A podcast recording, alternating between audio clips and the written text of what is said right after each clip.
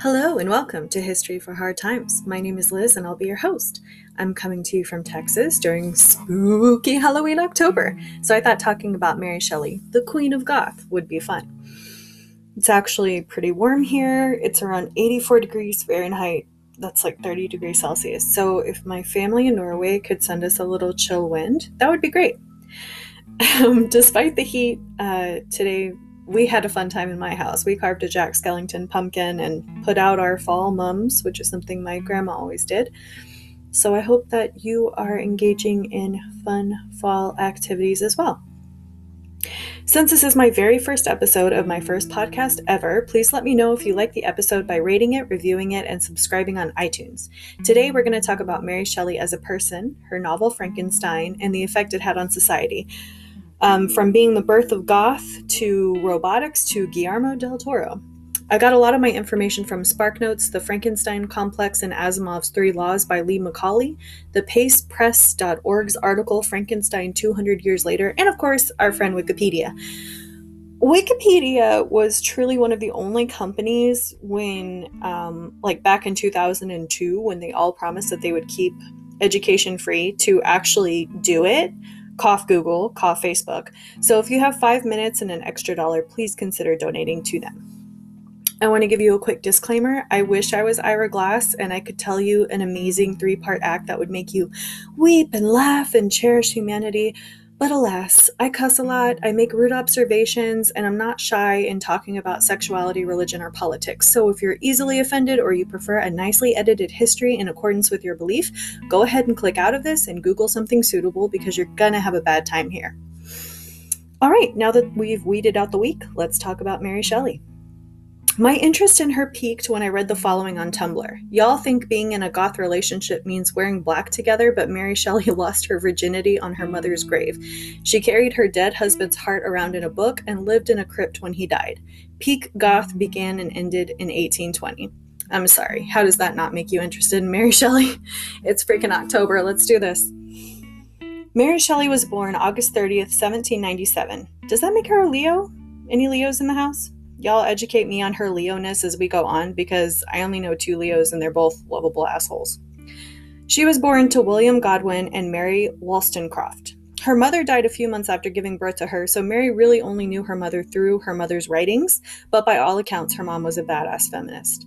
Wollstonecraft is best known for A Vindication of the Rights of Women, which was published in 1792, in which she argues that women are not naturally inferior to men, but appear to be only because they lack education.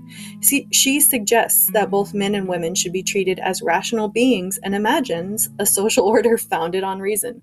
What a concept. Hmm. For those of you that are now going to say that I'm some kind of like, I don't know, radical liberal feminist, don't worry about it, okay? Don't worry about it. Just know that I'm a girl and I'm smart and I see the deficits and it's not cool. That's all. Her dad, we'll call him Old Willie, was one of the first modern anarchists and a utilitarianist. Isn't that fun to say? Utilitarianism, I Googled, is a school of thought that maximizes happiness and well being for all individuals. Apparently, they thought on- the only right and wrong were the results of the action as they affect all of society. So, I would like to know where the Minority Report Oracle is that would tell you the result of an action prior to. Oh, God, never mind. Let's not worry about it. Like, it just makes my head hurt how they would figure that out. Godwin had fame in the late 1790s because of his radical political prowess and his published works, but he became infamous after publishing memoirs of his late wife's. Although Godwin thought he was portraying his wife with love, compassion, and sincerity, a lot of people were shocked that he would reveal Wollstonecraft's illegitimate children, love affairs, and suicide attempts. The romantic poet Robert Southey, uh, Southey not sure the British pronunciation of that, sorry, accused him of the want of all feeling in stripping his dead wife naked, and vicious satires such as the unsexed females were published. Because of his actions, his late wife, Mary Wollstonecraft's works were disregarded and even seen as disgusting for over a hundred years. But after the sexual revolution of America in the 1960s, her works are now considered a cornerstone, cornerstone for women's rights. Godwin remarried, and Mary's new stepmom believed women didn't need an education, so Mary educated herself like the badass she is. So now we see the absolute cesspool that Mary was raised in. I feel like many of us can relate to that. Her dad remarries and she's like, Well, hate my stepmom, love my stepsister until she starts sleeping with my husband. Spoiler alert, we'll get there. Mary seems to have adopted a lot of the beliefs of her mother because she doesn't agree with marriage, although she does seem to share her mother's bitterness towards re- Mary seems to have adopted a lot of the beliefs of her mother because she doesn't agree with marriage, although she doesn't seem to share her mother's bitterness towards religion. It made me think how interesting it was that someone who was bitter against God and the church, presumably because the people therein can really suck, raises someone outside of the church who has a great relationship with God. Just my own interesting little editorialized comment. So in 1816, Mary announces to her father that she wants to marry the poet and political radical Percy Shelley. Percy has a middle name that looks like an inappropriate word, and I'm not sure how to say it. So you can Wikipedia that. Mary and Percy began meeting each other secretly at Mary Wollstonecraft's grave in St. Pancras Churchyard, and they fell in love. She was 16 and he was 21. On June 26, 1814, Shelley and Godwin declared their love for one another, as Shelley announced he couldn't hide his ardent passion, leading her in a sublime and rapturous moment to say she felt the same way. On either that day or the next, Godwin lost her virginity to Shelley, which tradition claimed happened in the cemetery on her mother's grave. There was a slight complication in that Percy was already married, but he went ahead and abandoned his wife Harriet, who committed suicide later that year. Mary had their baby prematurely at five months old, and the baby passed away. I believe it was a few weeks later. In Mary's letter, she says that she went to feed her child, and the child, she thought the child was sleeping um, very deeply, and they discovered in the morning that the baby had passed away. So later that year, ostracized from both their families and very nearly destitute, they accepted the offer to hang out with Lord Byron in a mansion on a lake near Geneva, Switzerland. God, the dream, am I right? What's interesting about their meeting up with Lord Byron is that her stepsister, Claire Clairmont, actually was trying to get Byron's attention and ends up getting pregnant with his baby. Um, ultimately, he promises Claire that he's going to take care of their baby, who I believe was named Allegra, and he abandons it where his child and Claire's child passes away in a convent. So Byron kind of sucks. In this setting, on a dark and stormy night, Lord Byron. so now we're back. We're in Geneva, Switzerland. We're on a mansion. We're by a lake. In this setting, on a dark and stormy night, Lord Byron dared everybody to write a ghost story and they would vote on the winner. Every week, Byron would ask Shelley for an update, and every week, Mary would tell him she had nothing. Until one night, she had a horrible dream. In her words, the pale student of unhallowed arts kneeling beside the thing he had put together. Thus, Frankenstein, the first Gothic. Go- Thus, Frankenstein, the first Gothic novel, the first sci fi novel, was born. The Shelleys left Britain in 1818 for Italy, where they where their second and third children died before Shelley gave birth to her last and only surviving child, Percy Florence Shelley. Thank God he didn't get his dad's middle name, or else I would have left that out. In 1822, her husband drowned when his sailing boat sank during a storm near Via, Re- Via Reggio. A year later, Shelley returned to England and from then on devoted herself to the upbringing of her son and her career as a professional author. The last decade of her life was dogged by illness, because most likely caused by a brain tumor which killed her at the age of 53.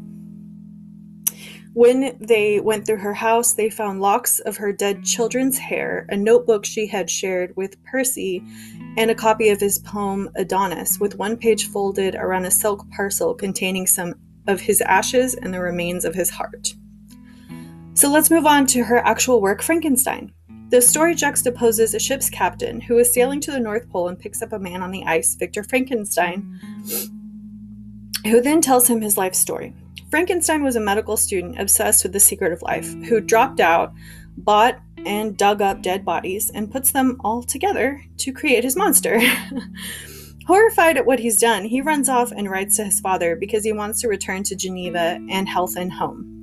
His father writes back that his younger brother William was murdered. Victor, while wandering in the mountains, filled with grief, is approached by the monster who admits to killing William to hurt Victor for rejecting him, and he begs Victor for a mate to end his loneliness. So Victor goes to Scotland, and his best friend's there, uh, Henry Clerval, and Victor goes out to the Orkney Islands and starts working on the monster's bride. But ultimately, he becomes disgusted with himself and dumps the body into the sea. The monster then kills his best friend, Henry, and frames Victor for the murder. In anguish, he returns home and gets married, and then the monster kills his new bride. Victor vows to destroy the monster and chases it up north, where he got hypothermia and the ship's captain had picked him up. Victor's health worsens as the captain writes the details of Victor's story in a letter for the captain's sister, and Victor passes away. When the captain goes to see the body, he is shocked to find the monster weeping inconsolably over his master. The monster states since Victor is dead, he will now die, and then he walks out into the tundra to embrace his own death. Was that dramatic enough? In this brief retelling, the captain, Robert Walton, is juxtaposed with Victor. Walton wants to reach the North Pole. Victor wants to know the secret of life. Victor succeeds at the cost of everything he loves, and Walton, hearing the story, abandons his mission to reach the North Pole and ultimately lives while Victor dies. Was the monster man's ambition? Victor's ambitions ultimately killed his little brother, his best friend, his wife, and then took his own life. It's interesting to consider that Shelley lost her infant daughter right before writing this work, Many scholars say the monster's grief and rage were her own grief and rage, and that Victor's loss of everyone he loved reflected her own lo- loneliness at her husband's constant affairs. I guess the lesson is be careful. If you love a writer, they'll write you into anything. In closing, Frankenstein, as the first science fiction novel, ultimately put the idea that our man made creations, when sentient, have the ability to kill us. Isaac Asimov, the famous science fiction writer of the 1940s, famously wrote Frankenstein's laws into his novels about robots acquiring intelligence and the possible outcomes.